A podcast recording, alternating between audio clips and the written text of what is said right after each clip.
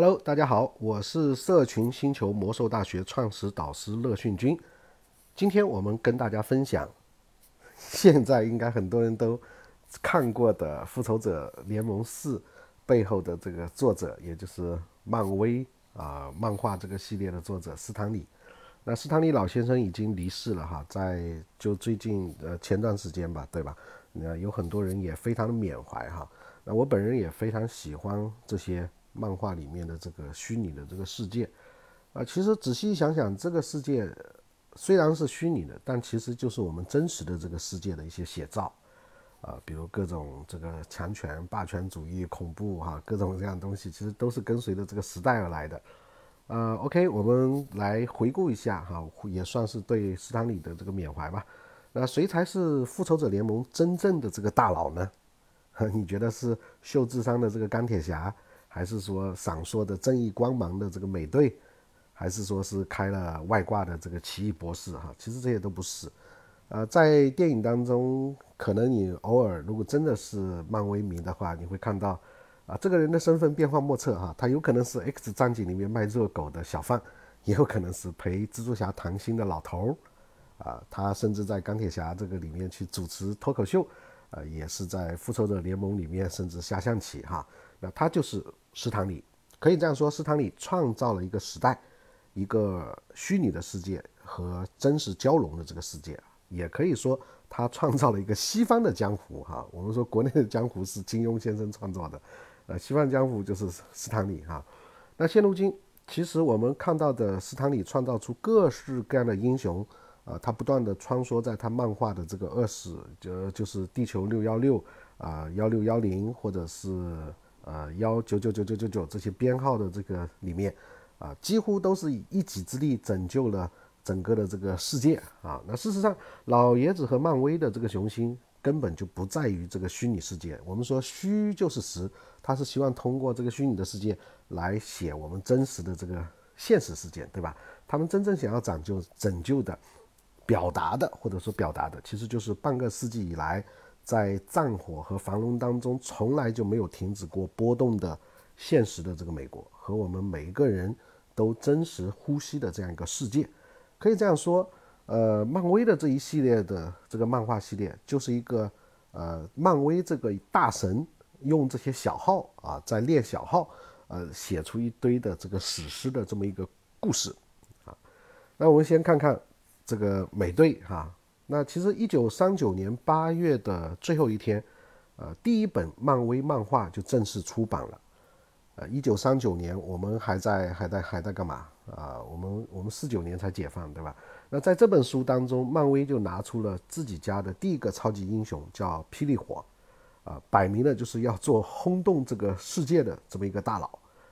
那谁知道呢？这一天呢，现实世界给漫威开了一个玩笑。九月一号，就是真正轰动这个世界的大事情就发生了。一九三九年的九月一号，当天凌晨。德国就空袭了波兰，所以第二次世界大战就在血腥当中开场了。所以看着无辜的民众们在法西斯的这个炮火当中饱受煎熬，啊，可以说是可忍孰不可忍啊。所以手持盾牌、穿着红牌红白蓝三色星条旗的这个霸气的美国队长，在这个时候就从漫威的这个宇宙里面开始诞生了。也可以说，美国这个国家用文化去征服这个世界，啊，漫威也起到了很大的这个作用哈。那一一个原本瘦弱的这个新兵，在政府的这个实验之下，变成了能够手持法西斯的这个超级战士，所以逆天改命的这个美国队长一出场，就创刊封面上一拳就打掉了希特勒的这个下巴，所以就使得读者非常的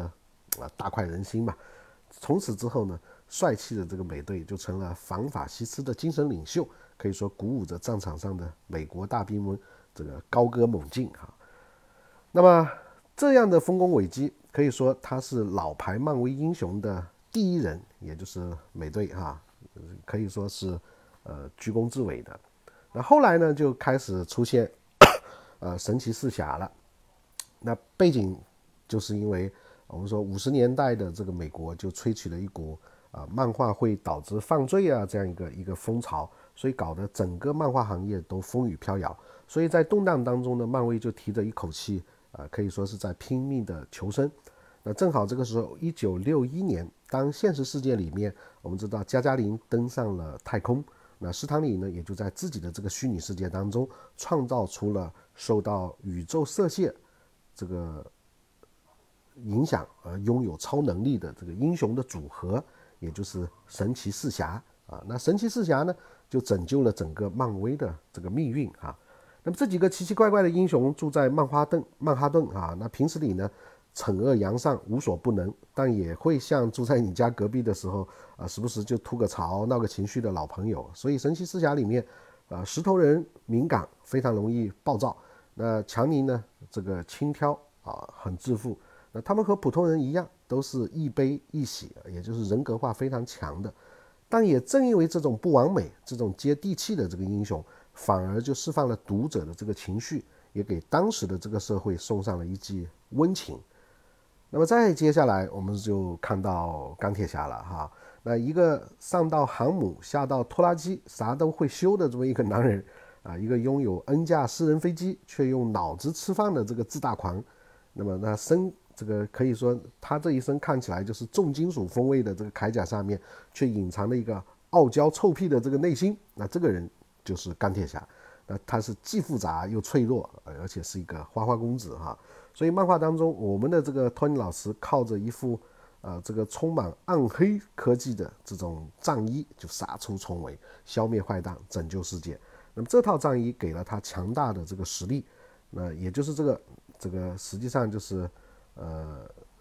斯坦李啊，这个老爷子在学物理的时候估计 琢磨出来的东西哈。那当然真相不一定是这样。钢铁侠第一次登场是在一九六三年。那那个时候，美国正在冷战，美苏冷战，对吧？所以大佬们随手都能够在空气当中引出一把火药，所以民众心中其实早就已经厌恶了这个战争。所以在这种情况之下，斯坦李创造了钢铁侠这样一个人物，全身都是高科技的这个钢铁侠。一方面是军工发展的这个产物，那另外一方面呢，他那一身这个高科技又在冷战的这个压迫之下，成了能够给读者一些安全感的这个东西。所以，也许正是因为这样，我们可以看到钢铁侠的那种啊分裂啊，就非常的分裂啊。所以我们会说，这些作品、艺术作品其实都是真实世界的一个表达哈。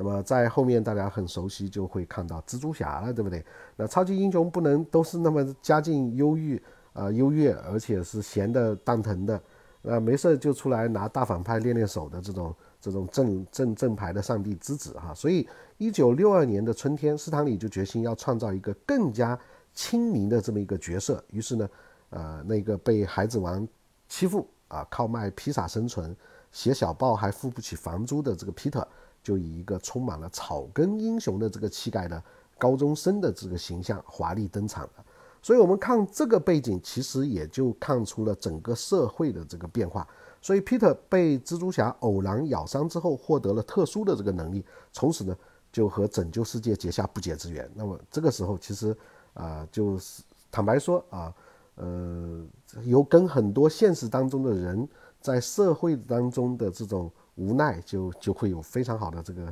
结合，看到一个超级英雄的出现。所以，蜘蛛侠具备了一个成长期英雄的一切的这个脾气啊，会他会惩恶扬善，会打击犯罪。当然也会叛逆无助，甚至感慨谁的青春不迷茫啊！所以他也是一个非常接地气的这么一个英雄。但是从这个冷战的这个时代来看，呃，蜘蛛侠这样就代表了很多民众内心当中的一个需求。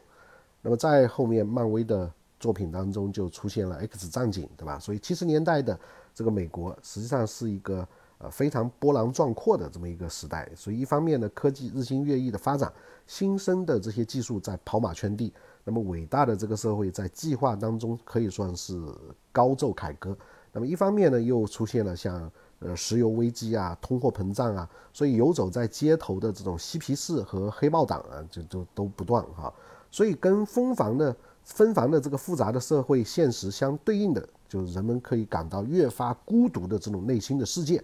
所以这个时候，X 战警就在这个背景下诞生了。所以世界上有一小部分人就存在一些基因变异，变异人拥有了各种脑洞大开却是鬼畜稀奇的这个能力。随着变异人越来越多样化，就出现了两位水火不容的这个大咖来宣扬自己的这个三观。那么一个就是破坏人类社会的万磁王啊，一个是倡导和平共处的 X 教授，而他们谁也没有办法说服谁是谁的这个过程，那么就呃反目成仇当中就开始了。那么这个其实很像。啊，我们国内练练练功夫的剑宗和气宗啊，气宗就是华山派，剑宗和气宗啊，那甚至像金刚狼啊、镭射眼啊、风暴女啊，这些都是数次拯救人类、拯救地球的英雄们，都是因为光怪陆离的这个技能啊被隔绝、隔离啊，甚至说可以说格格不入。那么这些变异的超能力者告诉我们，什么才是真正的这个平权的运动？也正是他们在漫威里和荧幕上的这些呐喊。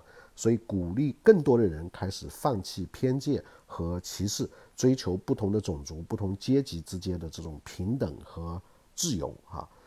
那么我们听过很多的这个故事，他们最后都是在批量生产当中走向千篇一律。超级英雄为什么非得单打独斗呢？不能够组团去打怪升级呢？所以，一九六九年，银河护卫队这样一个高能的这个英雄团的组合就正式啊出道了。所以那个时候，美国社会和地球的这个人类正梦想着走向宇宙，开拓新的这个纪元，和外星生物来一次第三类的这种接触。所以像星爵啊、卡魔拉啊、啊格鲁特啊这样一些角色，就为我们展示了斯坦李对于这个外星文明的这种极端想象。而作为可爱又迷人的这个反派角色，像响指狂魔灭霸啊，似乎就成为这个宇宙当中未知的这种邪恶的。集合体哈，那么以穿越时空啊、遥远的这个星系作为舞台的这个英雄们，就对抗着前所未有的这种反派。那么更为宏大的命题、更为有价值的这个角色、更为紧张刺激的这个故事，就把漫威的这个结构从一个星球带向了整个的这个宇宙。所以，随着社会日新月异的这个发展，那么各种文化和思想在历史的这个大潮当中不断的冲击和融合。那么，复仇者联盟似乎也就代表了这样一种思想。于是，这么多的这个角色不断的更新迭代的英雄汇聚到了一起，去抗衡那个最庞大的邪恶势力。按照我们来说，就是正邪两派嘛，对不对？那从一九六三年出版以来，复仇者联盟的这个组合其实不断的在壮大，英雄的这个登场登场也是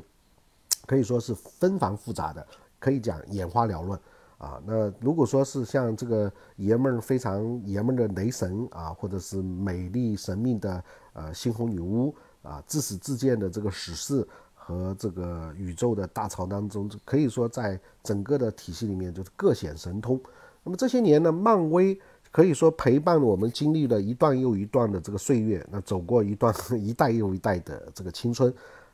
他们不是那些高高在上。像神一样附体的天选之才，而是和我们正常人一样，一样也有烦恼，也有痛苦，也有起床气。所以蜘蛛侠也曾经迷失心窍，雷神也会败走麦城。正因为他们脱下战衣和正常人毫无差别，他们才会感觉到啊，我们我们才能够感觉到这些英雄其实就游走在大街小巷，时时刻刻保护着这个风云变幻的这个星球。所以可以说，正如斯坦李逝世。一样啊，这个世界也没有什么是永恒的，所以英雄啊终归会上场，所以大家且看且珍惜哈。当然这是一个虚拟的世界啊，虚的久了就变实了，就像大家谈论金庸小说里面东邪西毒南帝北丐一样，就感觉好像他真的是一个现实存在的一个人一样啊。那我相信漫威的这些作品，呃，这些人他其实都是我们现实社会的一个影子。啊，那我们真正去看，呃，可以看到他时代的这个背景，我觉得这个更有意义哈。当然，我们每个人都会有自己的这个价值观去选择自己走的路和自己喜欢的东西。那你到底是最喜欢哪个超级英雄呢？啊，从超级英雄的这个国外来讲，啊，我们有很多这样的超级英雄，那那跟我们国内的这个手持鬼子的这些英雄完全不是一个概念哈。那随着科技的这个发展，再加上好莱坞的这些技术啊，这个电影的这个技术、视觉的这些技术啊，把漫威里的这种科幻作品就真正的呈现到全世界面前，形成了呃票房的这个神话，呃，也真正的对整个世界进行了文化的这个可以说是文化的洗脑哈，呃，但无论如何，只要他提倡的是向上的，呃，振兴的，或者是向向阳而生的，呃，我觉得。呃，这个跟很多的国跟国之间的东西，我们都可以放下不谈。但真正只要是呃正义的东西，都是人类可以去追求的一个东西。啊，那今天我们就跟大家分享，我们的这个世界其实就在斯坦李的这个漫威的这个宇宙里面。那如果仔细去研究的话呢，呃，它背后也有很多意思，甚至有很多啊戏剧学院的一些硕士啊，或者是一些专门研究这些呃。电影的都写了很多这样专门专门的这些文章哈，呃，所以这个美国文化的这个一一个系列的东西，它其实也是社会社会现实的一个呃写照而已。好了，OK，呃，更多的其实都是乐讯君本人的一个学习。那我自己学习不如一块跟大家分享哈。如果你也感兴趣，对社群星球联盟啊感兴趣，你也可以关注我们的微信公众账号。快乐的乐，培训的训，乐讯公开课在底部导航，可以进入我们的视频直播间，我们一块在视频直播间里面聊一聊。好，感谢你的聆听，再见。